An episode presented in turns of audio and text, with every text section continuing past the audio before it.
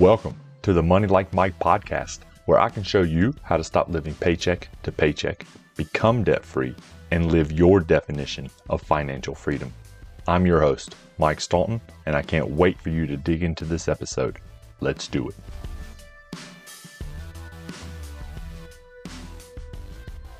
All right. Hello, Wade, and thank you for jumping on with me to ask some of your questions for your sake, my sake, to share my knowledge, and for others that want to listen and watch.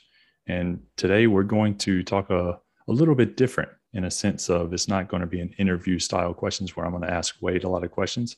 It's going to be more of a conversation, and we're going to ask each other questions and share a little bit about ourselves. And uh, Wade and I actually met in a Facebook group um, about in regarding fire, financial independence, retire early. And since then, we've been having a chat on Facebook Messenger, and man, the questions have just been unreal. And I wanted to jump on and record this for everyone to hear my story and his story of how we each have gotten to where we are and where we came from. So, welcome, Wade. Yeah, hi, Mike. It's really, really good to jump on a Zoom call and get a bit of a catch up with you. Like we just had such a great conversation going on, and was great to sort of learn a lot and bounce a lot off you, being you know a millionaire yourself and retired early. So it's really been awesome to bounce off you and get that perspective.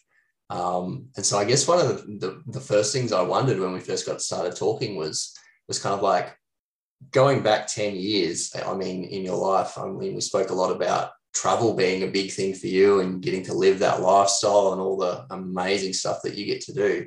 But going back 10 years, was that sort of like, was that the initial thing that got you started on your journey? Were you just like, I want, I want to, you know, earn a bit of money, um, be able to retire early so I can travel? Or what was it that actually like sparked you down that that path to begin with? Like what, what was the, the main motivator for you? Is. Well, going back 10 years, great question because this week marks my 10 year anniversary of being in Australia. So I Ooh. arrived in 2012, the end of March 2012. Uh, first international flight was a one way to Melbourne. So travel wasn't high up on my list. It quickly became that, um, especially being here and so diverse in Melbourne and so many cultures I got to experience. And it was just really common for people to fly overseas. That's it. So, so yeah, so you, you actually got a one way ticket to Melbourne. I think for me, thinking about one way tickets, I haven't traveled anywhere internationally yet. I've traveled locally a lot in Australia, but to me, like a one way ticket, that sounds like such a like, I'm going this way and there's no way back. Like you're you're burning your bridges. I mean, you can fly back later, but you obviously had something in your mind that made you want to come here. Um, I think through the chat that we had a little bit, you, you were saying you sort of were in um, engineering and electrical at the time, and that's you know, and that's sort of where you were at in in America before you come here. Is that is that correct? Yes, that's right. And the company I was with, I was with them for five years in the U.S. and then they transferred me over to Melbourne. I could, I did raise my hand for it. Like I wanted to come and do what my peers were not doing, which is not traveling. It is staying home so I got the opportunity with that company. I stayed with them another five years in Australia before quitting and, and traveling full time and making it a lifestyle. So it's slowly evolved, right? Like I came here 10 years ago with the idea of wanting a new experience, switching it up, wanting that variety in my life. And I just didn't know exactly how to go about getting it other than coming here with a job. They paid for the flight. Um, you know, there's a lot of things, a lot of benefits, perks of that company that helped me actually reach my financial independence or, or my net worth uh, right now. Mm. So I'm very grateful for that path. And I'm grateful for everything that I've learned since leaving leaving them in 2017 as well. Yeah, that's it's amazing that you that's like it's that's like the start of your journey. And so that you were saying it set you up really sort of well to begin with, I guess, coming here and allowed you to sort of get a foothold on the beginnings of your financial independence. But I guess the main question then is like, you were in the job, you come here. I think a lot of people are, are in jobs that they're doing. Maybe they like their job, maybe they don't like their job. But like, what what was that moment for you in your job where you decided like, maybe this isn't for me anymore? Like maybe there's more out there to do. What how would what walk me through that journey? Like what where was your head at at the time and what what made you want more? I was, I was really comfortable actually. I was in a place where I was making good money. I liked who I worked for, liked who I worked with, the travel that was involved with that job as well. Yeah, I just became ex- extremely comfortable and complacent. And it was probably Elle. I talked about my partner earlier, and she sparked the idea to quit and travel around Australia. So that was the, really the first time that I had ever quit a job. I didn't even know you had to write a resignation letter. Like I, I was completely green in, in knowing what to do. And it, it worked out really good because I feel, I mean, I can't go back in time, but I feel that because she, it was her idea that I was confident in moving forward with resigning and going forward and quitting without the income and the job and that kind of thing. And I haven't shared with you, but I, I, I'll share. I, I'm very open with my money and my finances and the things that I do. I track my net worth every January. January 1st, I do a track record, what it's looked like. So going back 10 years or 15 years, man, I've come a long ways. And I remember when we first left January 1st, 2017, when I resigned from engineering. So no more income. What am I going to do for money? How am I going to travel? And comparing it to now, even though I've traveled and now I'm full time coaching, my net worth has more than doubled over the last five years. Wow. Okay. So over the last five years, it has doubled. So, so in the beginning, it may not have been. It wouldn't have. It would have grown at a slower pace. I could imagine in the beginning. But so it, maybe in the next, like the last five years, you've maybe seen more exponential growth as far as your business and everything that you're doing. Like it's still, you're still growing that. And so now if this is, this is the interesting part of the question. I always love this question when people ask me too. It's like, so that's 10 years ago from now, but where do you see yourself maybe five years down the track, 10 years down the track? Um, yeah, like with your business and um, being financially independent already, what, what's next? Like, I know, and we kind of th- thought about it earlier. Of like we go through these seasons or these chapters of life and what we're doing. Like, uh, man, people go through travel chapters. They just want to spend time traveling, or they want to have a family, and then mm. they want to, I don't know, buy a house. It, we all go through these different different seasons. For me, man, anything can happen in the next five years.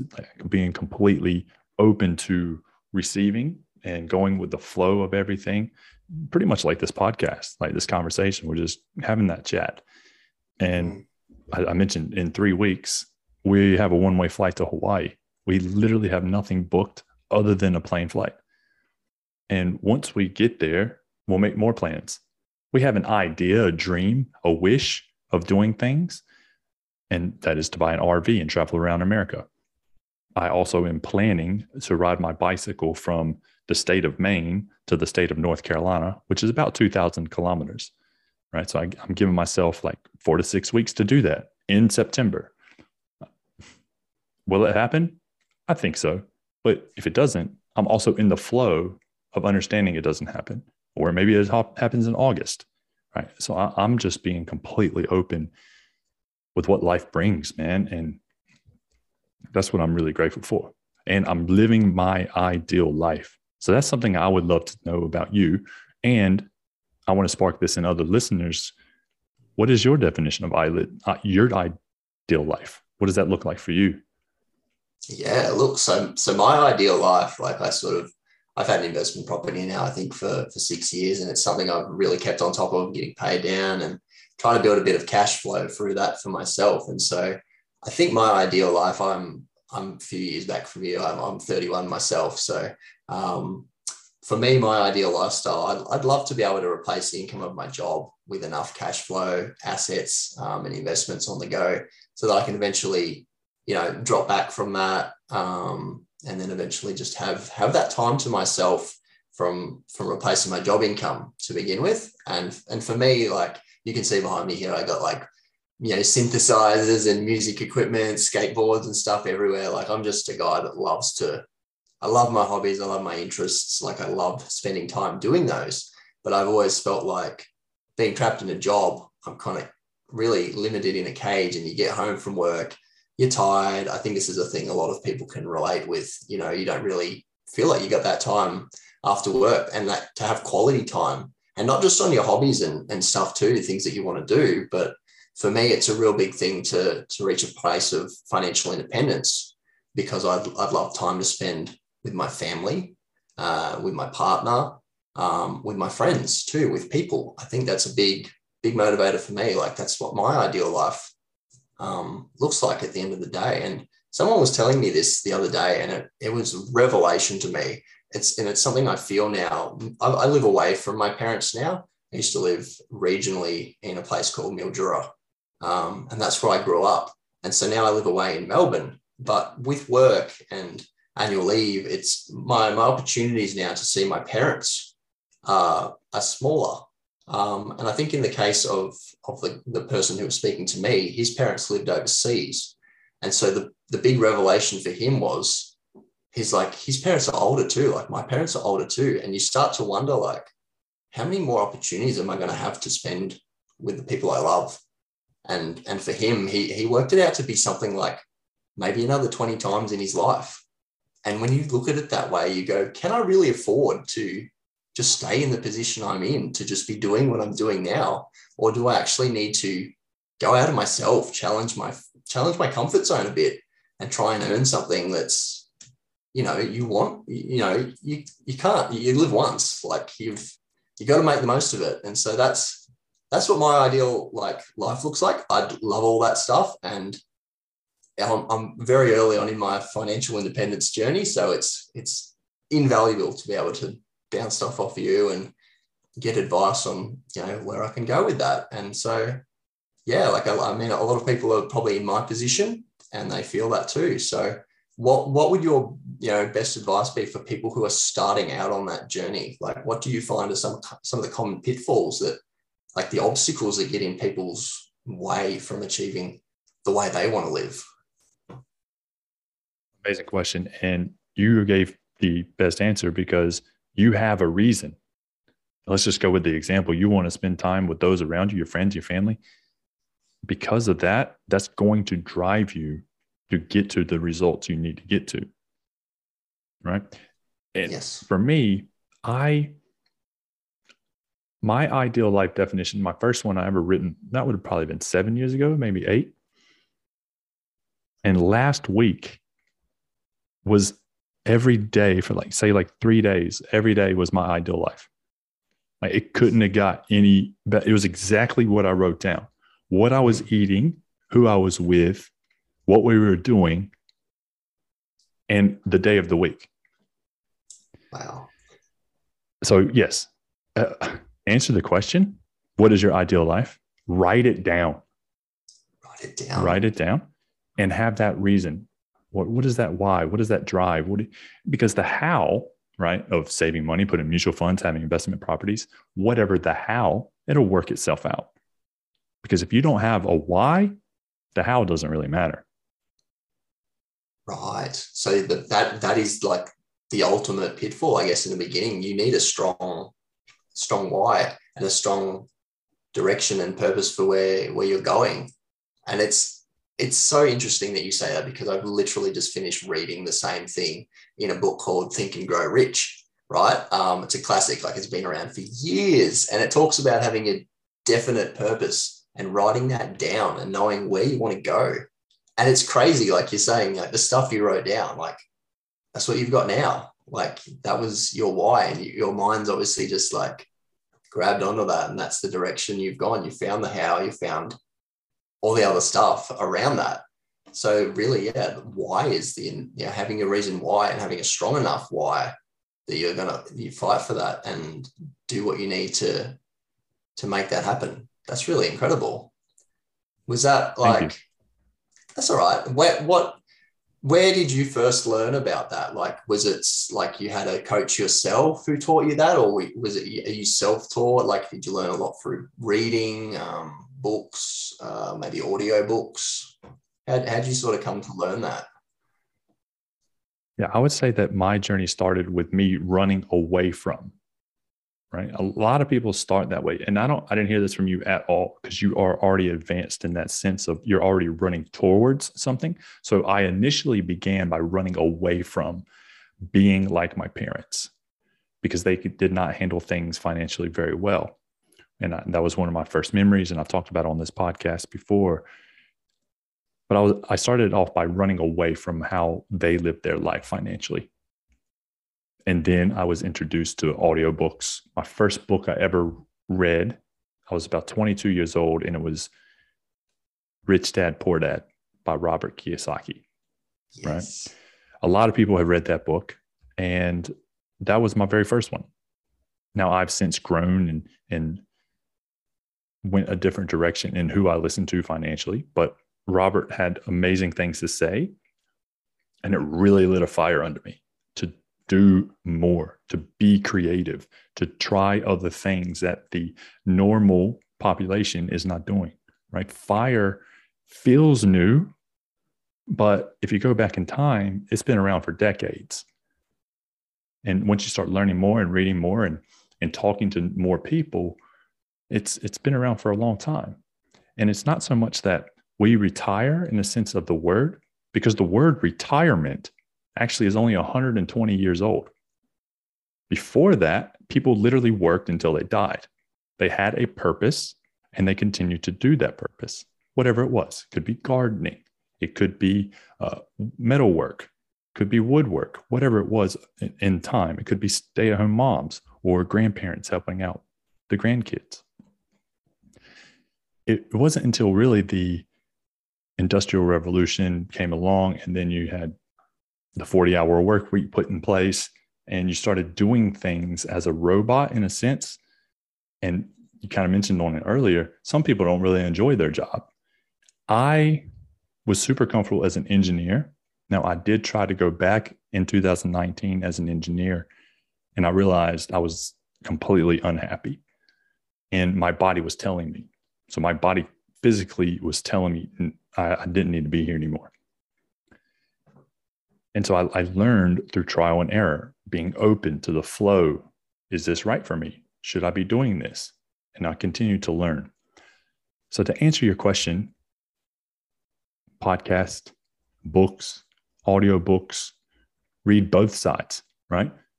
If you want to learn about fire, read about fire, but then read about other things as well. Listen about other things. You want to see both sides of the story so you can pull out what is meant for you. And I tell people that. I tell my clients that. I don't want you to be like me. Right. In 2021, Elle and I, we spent $21,000 for our life. Like our life cost that much for the year. And that included over seven months of living on Fraser Island. Like a lot of people would love wow. to do that. And it's possible. Mm. We actually were paid to be on Fraser Island. Now, we didn't get paid a lot, but our expenses were extremely low. So that's an experience. You cannot take that away from us now. What's the experience for 2022? I can't tell you. Like we have an idea, but we're open to receiving whatever may come. So trial and error. I share that because I want you to try things you haven't tried before. And if anyone's listened to me for any amount of time, man, the number one thing you got to do is decide. Just decide that you want to be financially independent. Decide you want to get out of debt. If you decide that you want to get out of debt, all you do, all you have to do is simply stop going into debt. Because if you stop going into debt, then eventually you will become debt free. Ah, yeah. See, that's it's. I think it's a very. It's interesting because debt. I think in this this country and I think society as a whole is very normalized. Like it's very normal for people to to have debt, whether that be a car loan, a student loan, a home loan. Like yeah, those things are sort of you think about home loan as being a you know a lot of people thought of it being a good debt, which I guess you know it can be. Depends. I guess it depends on your relationship with debt. But I think ultimately no one wants any debt.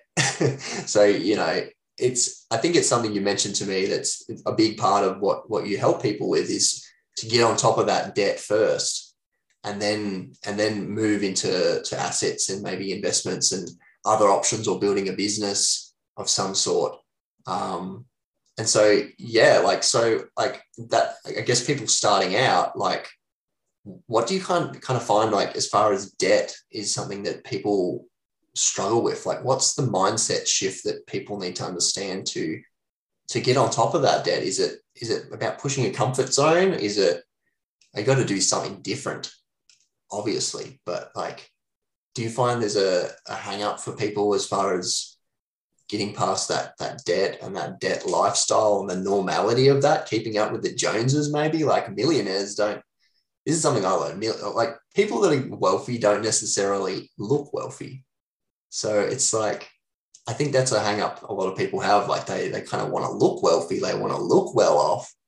But truly, anyone that's working, I think, on their finances, well, well, no, I think it's a thing I took from the Barefoot Investor as well. He talks a lot about it. But, but yeah, so the question, I guess, is like, where do you find the, the hang ups are? Like, as far as debt and people changing their mindset and their relationship to debt?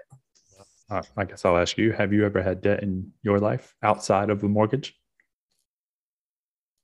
Oh, definitely. I think when I was younger and I first got a full time job, I was just like, money's everywhere. This is cool. Like this stuff go like comes in and it goes out, and I, I would go and spend all my money on car parts and, and turbos and exhaust systems. And I, I was really into my cars, loved it.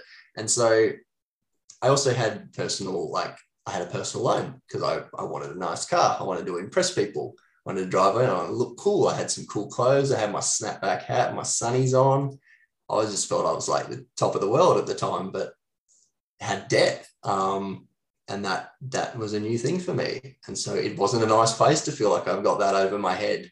Um, but you know, I think it scared scared the life out of me having debt. And I think really I, I buckled down on that and I could kind of see that you know, if I repay this really fast, like I worked against that, like it was the enemy of everything I ever lived for. So I think that was that was my personal journey. I think for a lot of people, it's a bit different than that. I think a lot of people get very comfortable living maybe with that debt over their head and making the regular repayments, but as long as they've got the nice stuff. Um, but for me, it was it was as much a learning experience as it was a shock for me, um, as much as this car stuff. And I think later on when I come to get my my my house, um, I kind of saw debt in a bit of a different way. Like I saw that as being more of a long term thing. It was like a 30 year thing. But then even still with that, I think after a few years, I started to realize this is just like the car thing. Like I can I can work away at this quicker. And it's not going to be as quickly done as the car was, the, the personal loan for the car.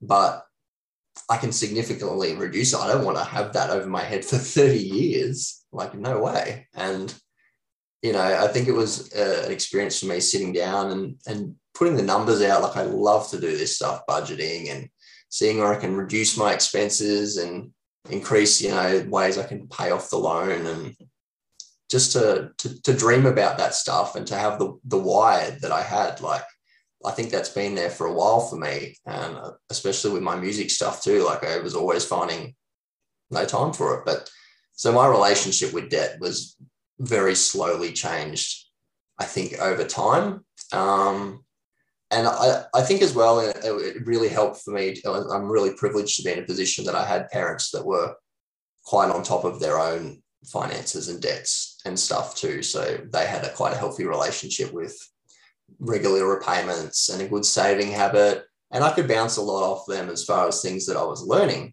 But I think I reached the limit of the things that they could teach me about like debt uh, and investments.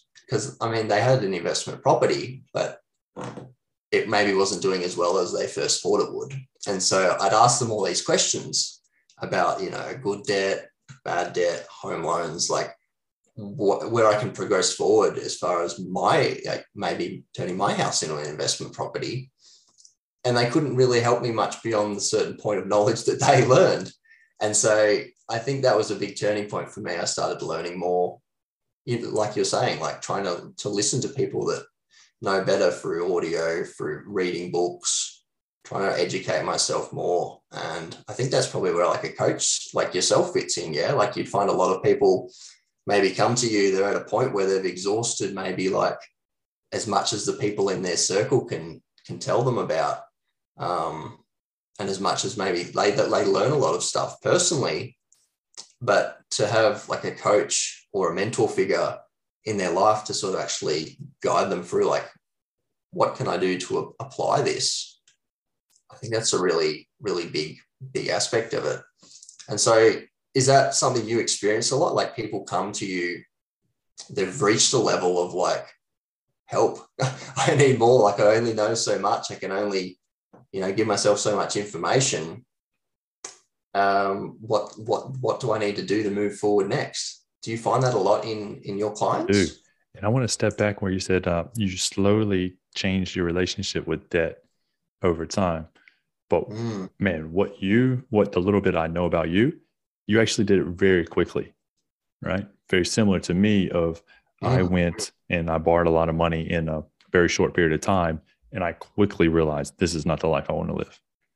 It's similar, I think you did it quickly. I don't know everything, your details, but kind of like what we're saying, people get comfortable making those repayments as long as they have all the nice stuff. And they don't have these realizations until they're 40, 50, 60, sometimes 70 years old. And look, there's nothing wrong with it. It's better late than never. But you and I, we were able to have these realizations in our 20s.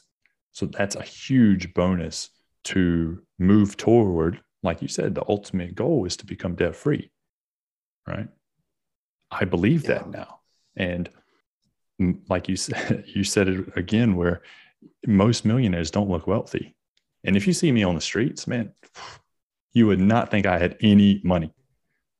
I just look like I don't.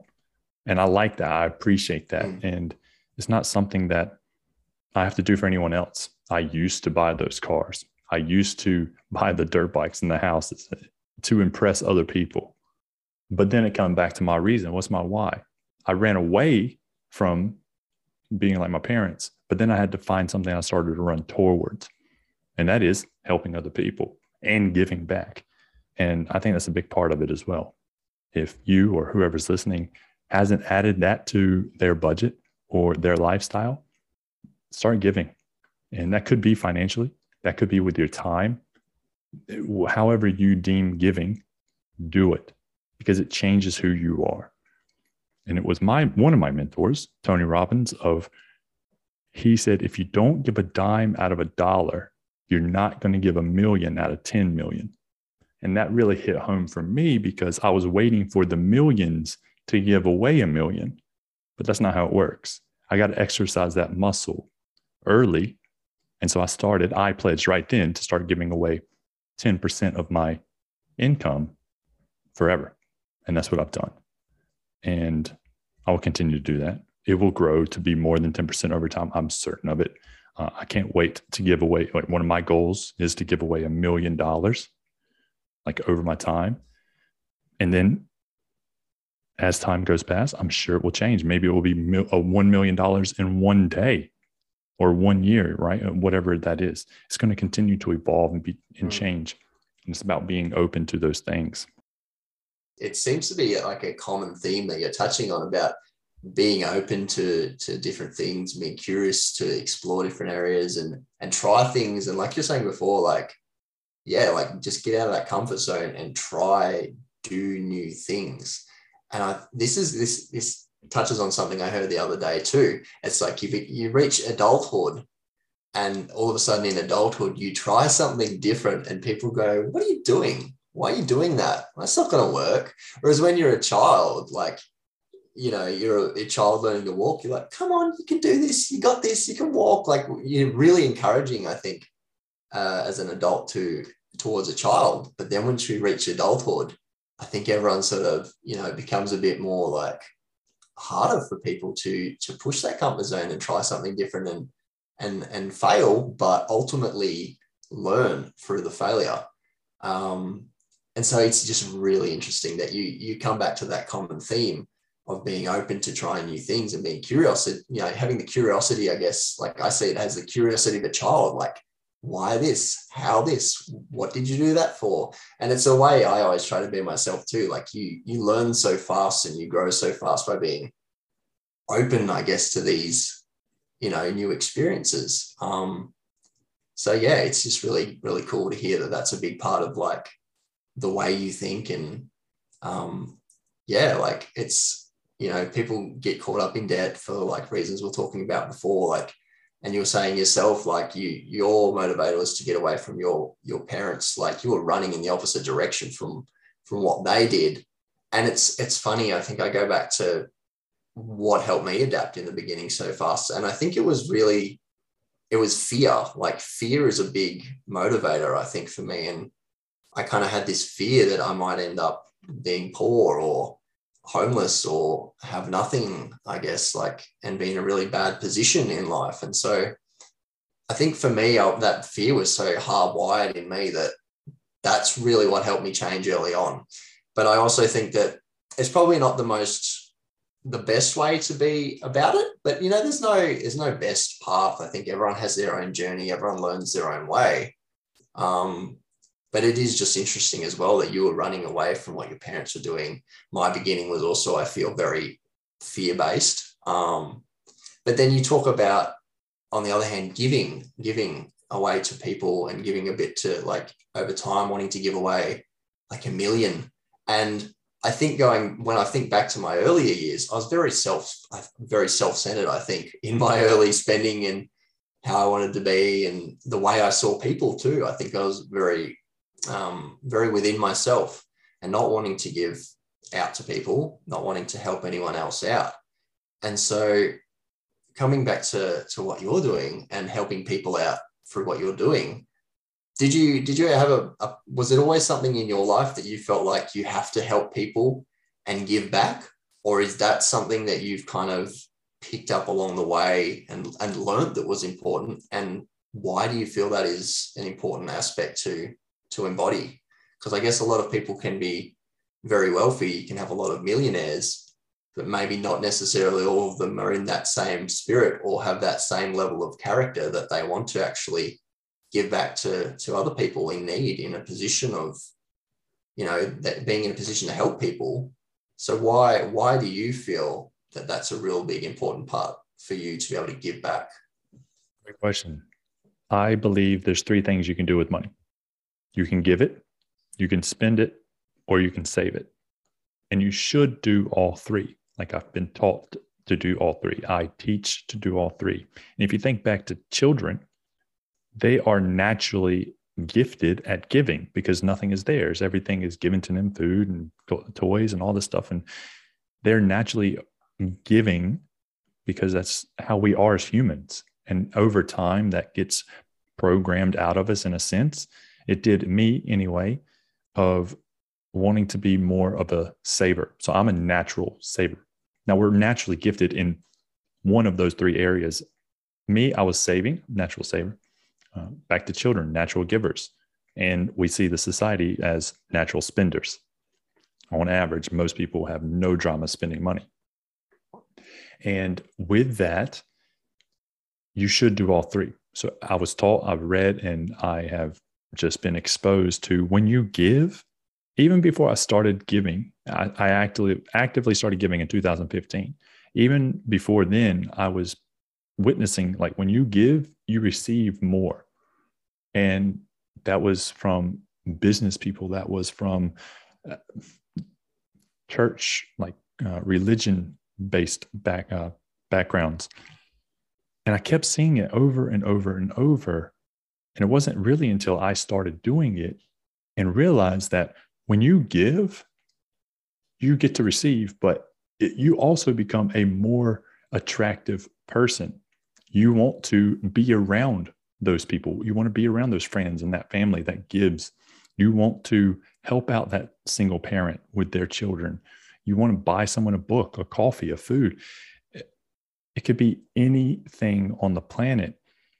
And I've also noticed when you are a giver or naturally more attractive, I want to do business with you right? You Hmm. and I, we're able to bond and have a conversation. And we both gave our time in a sense. We're giving our time right now for this podcast. We're asking questions. We're curious. The result, you just have more, right? If you want to think of it, I like to think of it if you if you're watching this of having two both your hands open. Like one hand is receiving the money, eh, financially speaking. You receive it, but if you close that hand and you just hoard it, right? You're hoarding all the money the flow of giving doesn't happen anymore. And also with those closed fists, you're not able to receive more. So when you have both palms open to receive and give, the flow of money can really happen. And that can happen with bigger zeros. Like I'm a firm, firm believer. Once you start controlling your money, you're giving more to manage, right? From the universe, God, whatever it is you believe. And there's a reason why my net worth is only a million dollars because I have not been given the right to manage 10 million or 100 million. And I'm okay with that. Will I evolve to that over time? I'm sure. But if you think about 10 years ago, I didn't have anything, right? Basically, that's what it felt like. I was making my last debt payment. I had like $70 in my bank account. And that's what I was mature enough to be given at 25 years old as a single man. Now that quickly changed and you know went to 3000 and 5 and then 10 and then 20 then 100 and now you know I I'm able to manage the the net worth I have today because I've emotionally matured and been open with the flow of receiving and giving. So that's where I think giving really plays a role. 100% and I think what you say what you're going back to what you're saying earlier is like by by giving you kind of like you know you become a more attractive person people want to be around you too i think and that's that's magnetic i think when you embrace that as part of who you are um yeah you will you will naturally draw to you people that are also the same way in giving and then so you you give a little they give a little everyone gives a little you know and we all get something in return and that's that's just a really great way to be like linking arms and sharing knowledge um I'm I'm big on that. Like people just talking about their experiences and you know what they've been through and being able to help others through their experiences too, because you never know. Like there's probably someone out there that's had uh, experiences that relate to what what I've done or what what you've done or the things that we've been through. And so, you know, by by giving, you know, at the moment, it's it's it's interesting too. Like it doesn't need to necessarily be money that you're you're you're taking and giving either. It can be so at the moment where we're giving our time. Like this is something that we've put aside in the evening to do. We've made this a priority. And so, you know, by getting this out as a podcast and for people to listen to as well, we can sow value into people that way. And so it was really interesting when I think I asked you a question for our conversation online. It was, do you need money to make money? And I found your answer to that absolutely like revolutionary. It was kind of like, you don't need money to make money because you can create value through other means. So you, you can create value and, and people will pay you for value. Like if you, I think the example that you use is you don't need tools to start a, a lawn mowing business. You can use someone else's tools to start yourself off and they pay you for that. Eventually you can buy your own tools and you can build a business that way. And that really goes back to what you're saying before about just trying different things. And I think a lot of people get caught in this this thinking. I, I call it analysis paralysis. You're just sitting there, you got all these choices before you, but you don't know which one's the best one. So you just hold off and and don't don't act on that. But I've kind of learned over time from a lot of people like yourself that being fast to act on something and fast to learn and fast to grow is a much better way to be than not making any decision at all and sitting in that comfort zone.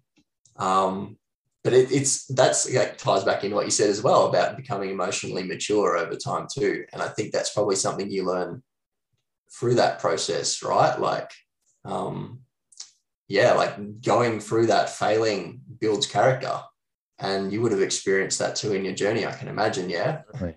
certainly. I mean, success is the definition of sitting on a pile of failures. Like, there's so much for me to say there of what you're saying, the paralysis of the analysis. Just make a choice.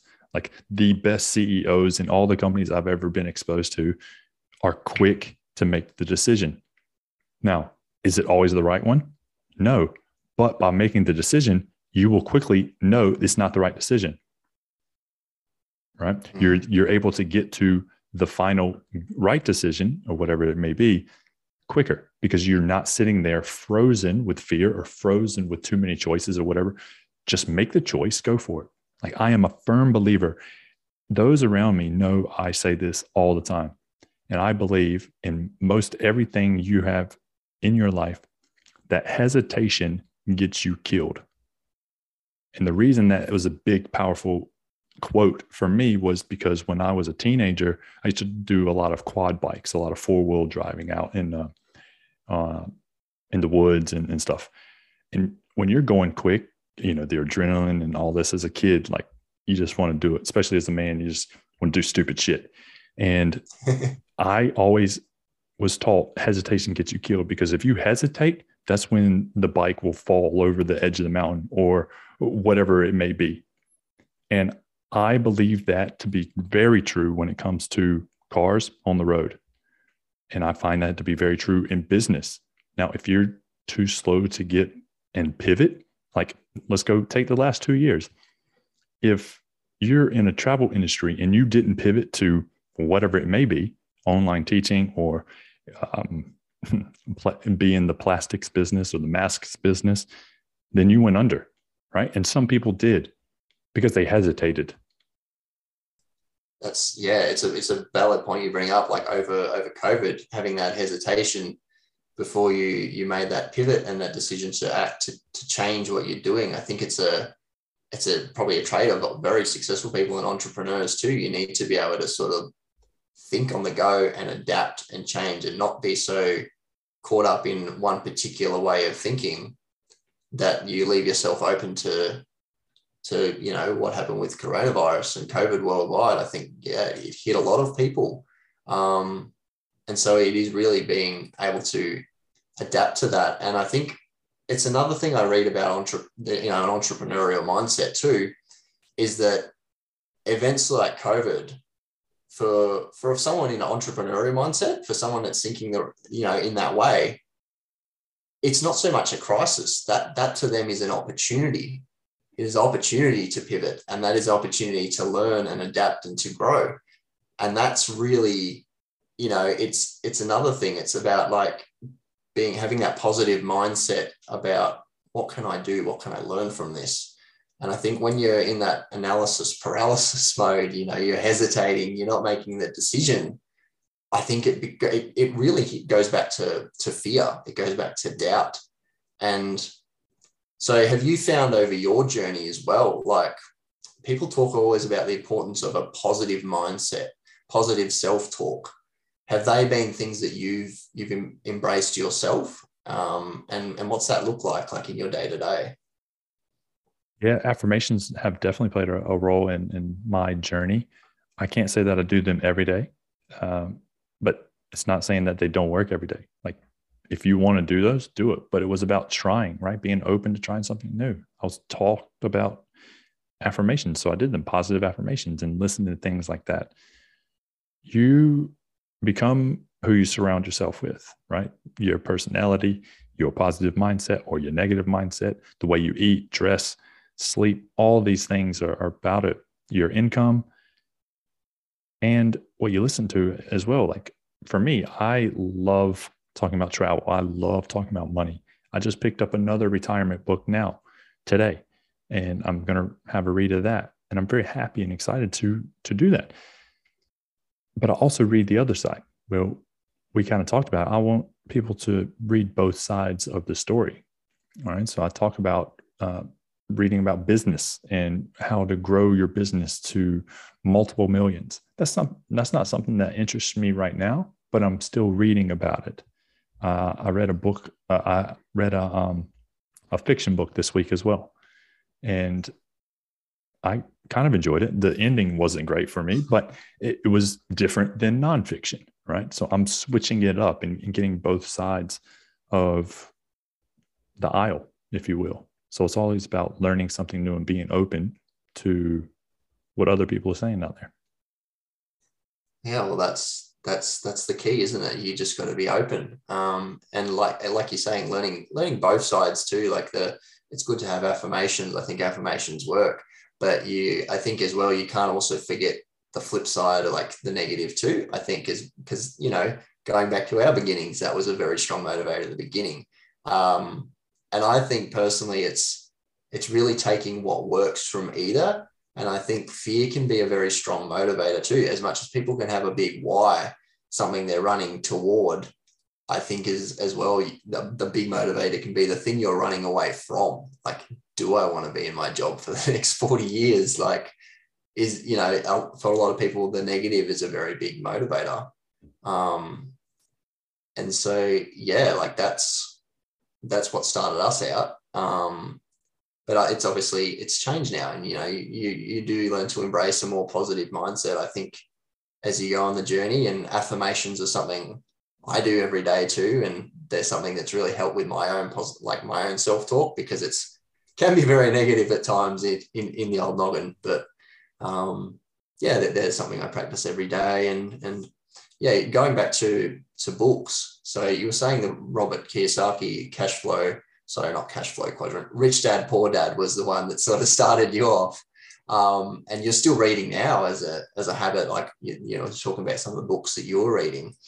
Have, have there been any along the way that have been like absolutely like must reads for people that are on a financial independence journey? Like what what's some of the big ones that have stood out for you?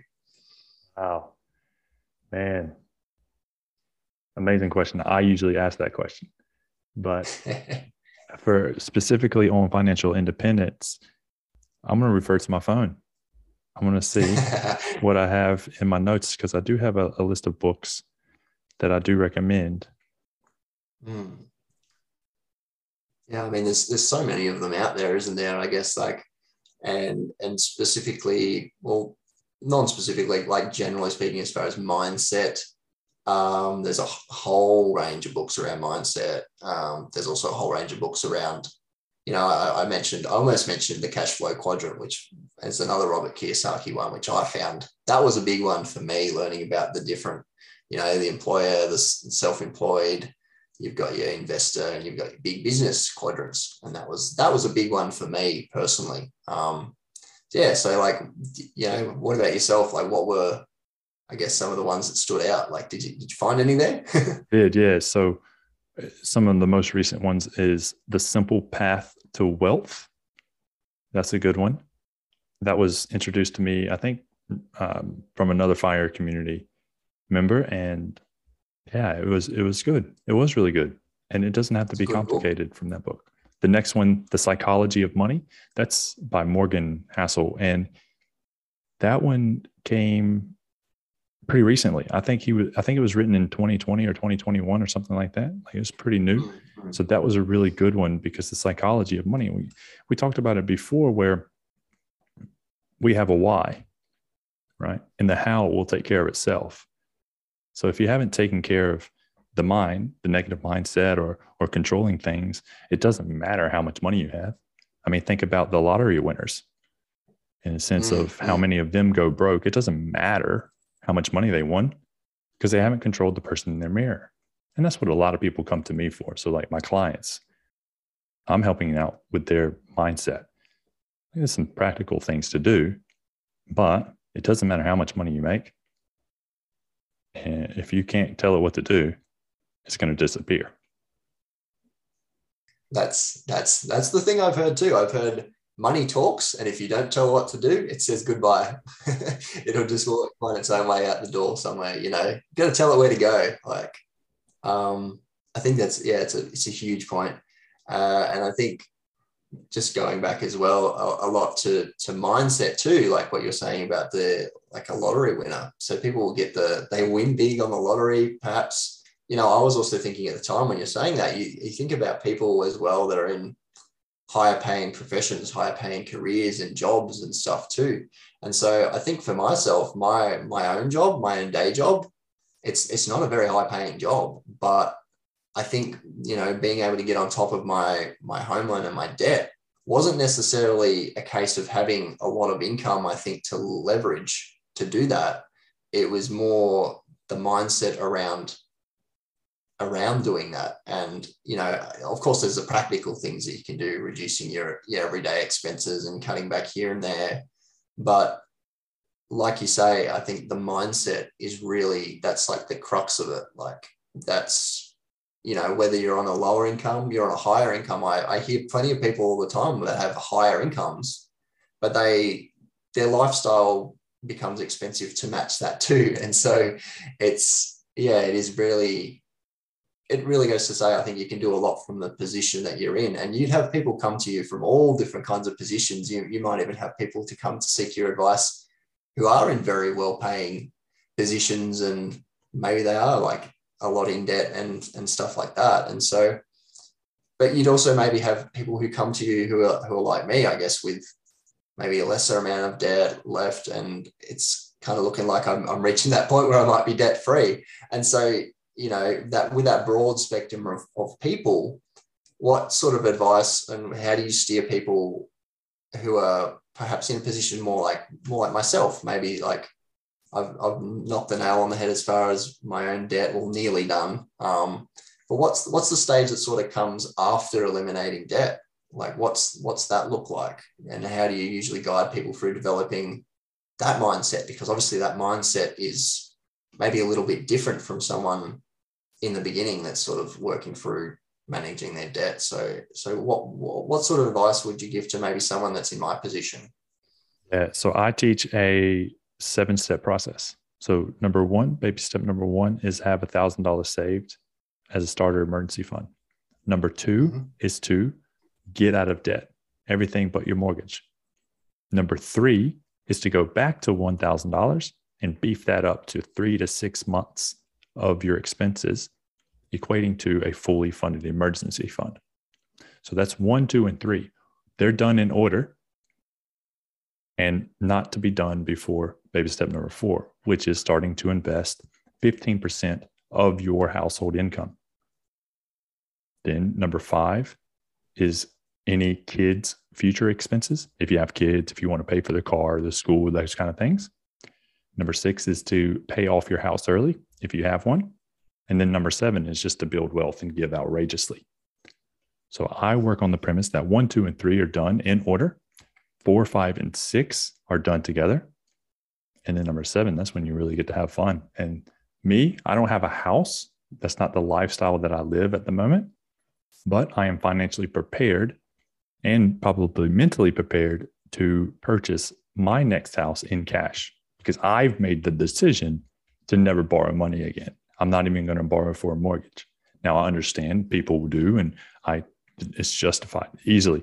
But I've made the decision within myself that I'm not going to ever borrow money again because I don't want to help the banks earn more money. So I'm going to pay cash for my next house.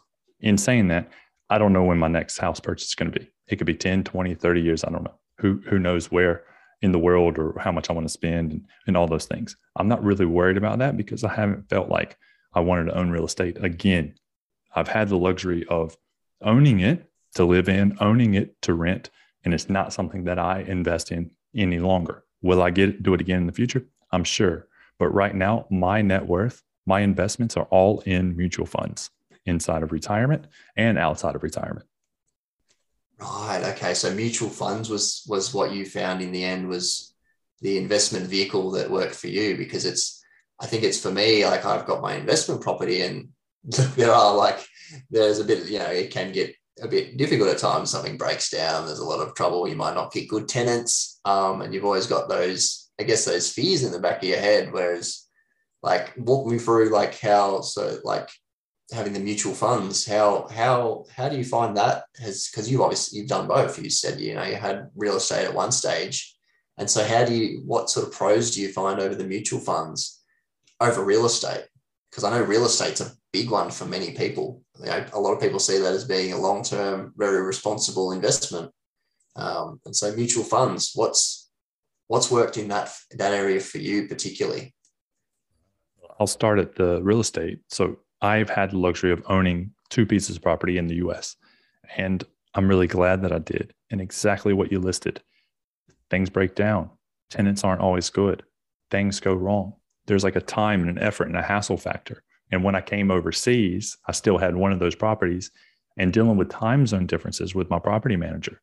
Like there was a real hassle factor in the sense of collecting rent or fixing things and just doing things like that. So the hassle factor was a huge one. And that was really against my that's really a, a, a negative connotation on real estate for me. Now, if you haven't mm. been through that and you own real estate, congratulations. But with enough time, I promise you those things will happen to you. To mutual funds, I don't get phone calls. I don't get emails. I don't I don't have any problems with things breaking down. Okay, I understand the the market does go up and down, ebbs and flows, you know, thinking of a roller coaster but I'm extremely comfortable with that. And guess what? If you turn off your TV and you don't listen to the news, you don't know what it's doing. So that's the biggest thing. Don't pay attention to things that don't affect your life right now and probably won't ever affect your life. Definitely. Like, because that stuff takes up, it takes up your headspace. Like, you got, you know, it's stuff that you've got on the back of your mind all day and it's stuff that probably raises your baseline anxiety to a degree, having all of that sort of sitting in there in you know up in your head. And so yeah mutual funds in that regard if you like you said you don't you know pay attention to the tv you don't you don't know what's going on with that. And i think like i think the tv and i think the media and radio as a whole i think that can be really be a thing for a lot of people that does raise their level of anxiety i think in, in regard to a lot of investments not just real estate. Real estate's a big one because it's house prices are always going up and you're worried about things going on but it's the same with same with any investment really. Like i think if you're plugged into that as a source and that's kind of what you plug your brain into and you're filling that your brain up with that kind of every day i think is an alternative to that. Really I, I my tv it's something i haven't used for probably four months now. Like i've i've made it a habit in my life to to get rid of that and so i listen to i'll listen to you know podcasts I'll, I'll very often and I'll, I'll read often and so when i make those choices i always make those choices to plug into um, like a positive source of media, something that I can actually learn from and grow from and, and take away and, and, and apply in my life. Um, and so going back to mutual funds as well, I, I think the thing that enables really lifestyle from what I've understood is to be actually to be able to have that positive cash flow ongoing. And so with mutual funds, I know as far as my property goes, there's the, the, the rent collected from the tenants each week. And I've got that sort of to a point, I guess, now where a lot of people have their property negative geared and they'll be paying a bit from their own pocket to keep that going. I think from from my my current situation, it's it's a little bit on top of my my income. Every sort of fortnight, I get a little bit of a boost, and that feels really great. But I think ultimately, to to be able to live off that, you need that kind of coming in all the time. So I don't have much of an understanding around like mutual funds myself, but how how does that work to someone that doesn't really know about that? Is it paid through? I, I hear dividends. I'm very new to this, but how how do you how does that work in your life? How does how do you see that playing out? Like, great questions, and it is mostly dividends. Right in Australia, you can talk about it in the in the sense of franking credits. Eh, very similar, right? And it's what the company pays you in the in Australia every six months. So at the end of the uh, financial year and end of the calendar year, you get a payout of dividends in a sense from investing in these funds. I do want to take a step back and say, when I mentioned baby step number four, right? You're completely out of debt. You had a fully funded emergency fund. You start investing. So investing 15% of your income I want you to do that into retirement. Now you get to choose eh, whatever and however you want it to be. In this country, in Australia, we get superannuation right now is at 10%. As if you're an employee, you get 10% of your income going into your superannuation. Now, I understand if you want to choose to, to use that 10% as part of the 15 that I recommend, there's nothing wrong with that. And what you invest in inside of superannuation are mutual funds. Now, it can be cash, like a It can be a mutual fund that is only invested in cash. It can be mutual funds invested internationally.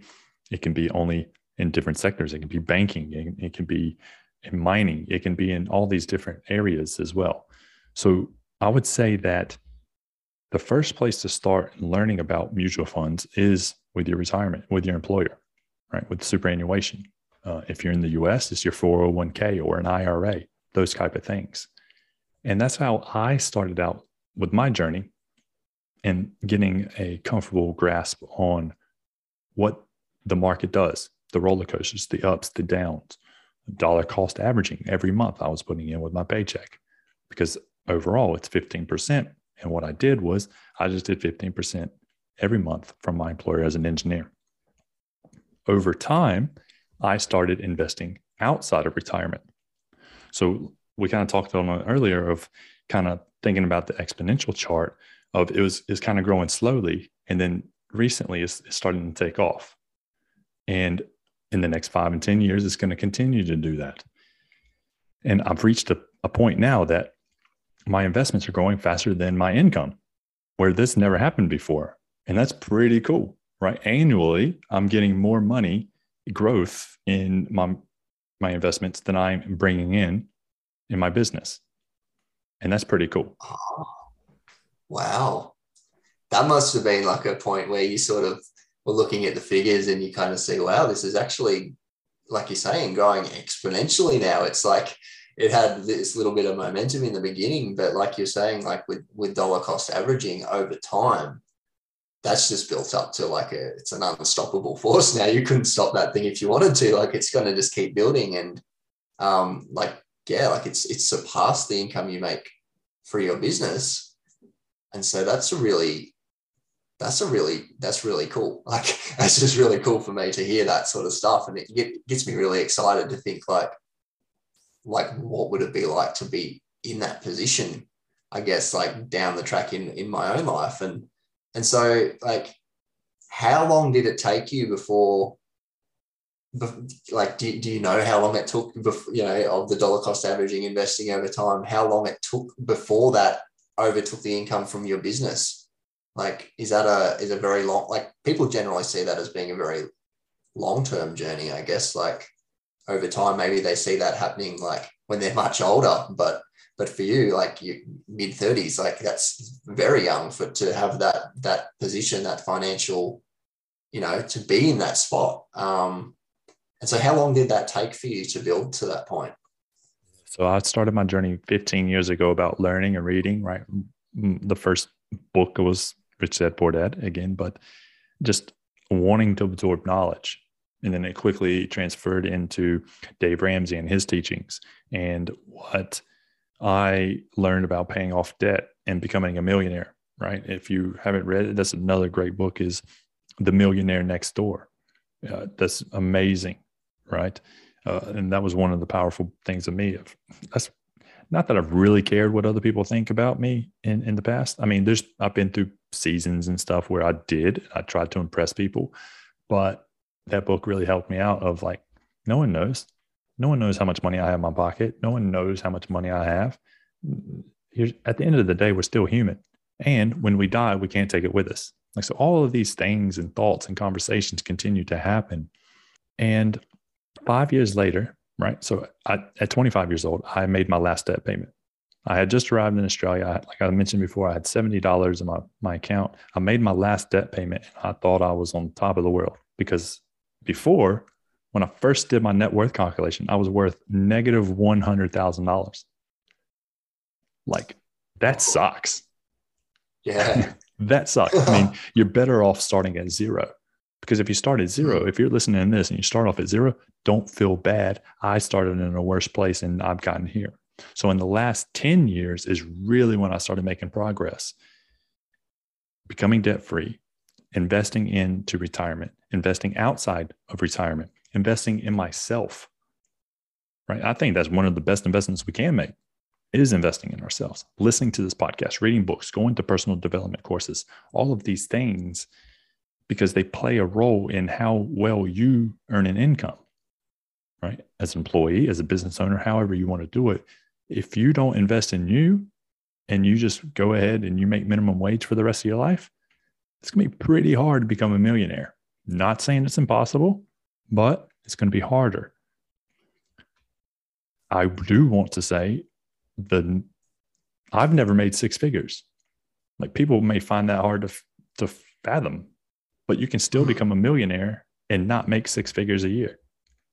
That's that's right. I was actually looking this up today because I don't know why this had never occurred to me before, but I'm like, what makes a millionaire a millionaire? And it really doesn't it, it doesn't come down to oh, you make a million dollars a year. It comes down to your your net worth at the end of the day. And it's it and your net worth is your, you know, the value of the the assets, the things that you own, minus the debt you've got. And so you know, for like you're saying, those those in a position at zero dollars starting out instead of negative a hundred thousand, that's a good spot to be. Like you, you know, you're you're not in debt or you're not you're not broke and in debt. Put it that way. Like yeah, zero is a good spot to start. And I think there will be a lot of younger people in that position too that might be listening to the, the podcast. And I think that's a really, really helpful perspective for people that are you know, in that position. Um, but you know, also from people who are in a position of debt too, um, you can always move forward from that position too. I mean, that that was where you started, I think, in your beginning. Um, and so I've got one last question for you. This is a really big one. This is something I took from a, a book called The Millionaire's Handbook, and he talks about this this idea. This has been something I've mulled over in my brain a lot. And this question is is it a selfish decision to choose not to be a millionaire and to put yourself in a position where you're then able to help others to give back uh, and to go beyond yourself? I know a lot of people, perhaps in my life, are just happy to have just enough to sort of be comfortable, but not enough to actually make change in the world as far as a big why, like uh, maybe retire their parents or something, you know, like dream big, go big. Um, and so that I think one of the interesting things he talks about in that book was that the idea to to not be wealthy, to not be a millionaire, to not go for those big ideas, and to just limit yourself to just what you want for yourself and what's comfortable. That he actually called that being selfish, and I was like, wow, that's a really interesting way to think about that. And I thought, well, I wonder what Mike's perspective on this is. Do you do you think that it's selfish to be in a position where you just do just enough for yourself to get by comfortably through life? Or or what are your thoughts on that idea? I think yes and no initially. Hmm. So let's yeah, let's have a chat about it. I believe you should always take care of yourself first. Like anyone in my life knows in Mike's life, I'm number one. And people can view that as selfish. But I view it as if I don't take care of me, I can't take care of you or whoever's listening or Elle or my family. I can't do those things if I don't take care of myself. So if I'm working 16 hours a day and, and too tired or and eating poorly, and if I don't exercise, all of these things add up and I make a poor person to be around. I make a poor provider. I'm not able to take care of others in a sense of my coaching or my relationships, however that looks. So I do want to say that first.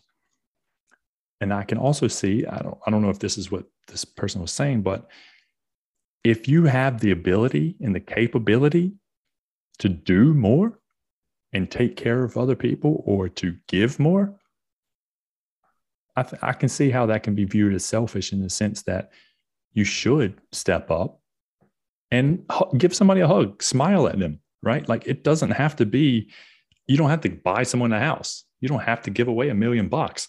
Eh, just go and get off the couch and be a good human being. So I can view it that way. Yeah. What do you think about those answers? Oh, I, I love that answer because it, it turns back to what we are saying before. It doesn't necessarily have to be a, a monetary thing either. It can be if you just got that little bit of energy more and you want to go out and make someone's day, say, hey, you're looking real good today. Give someone a hug, say, nice shirt, nice hat, love what you're doing. Like, go do that. Like, go sow sow that energy into the world. Like at the end of the day, it's it builds your character, it builds your magnetism, and it helps others out too. Like it's is there's no losing that situation. If you've got the energy in the tank to do that, do that. But I think it ties back to what you're saying before that too, which is you've got to look after yourself first and foremost. If you can't look after yourself, I'm 100% in agreement with that.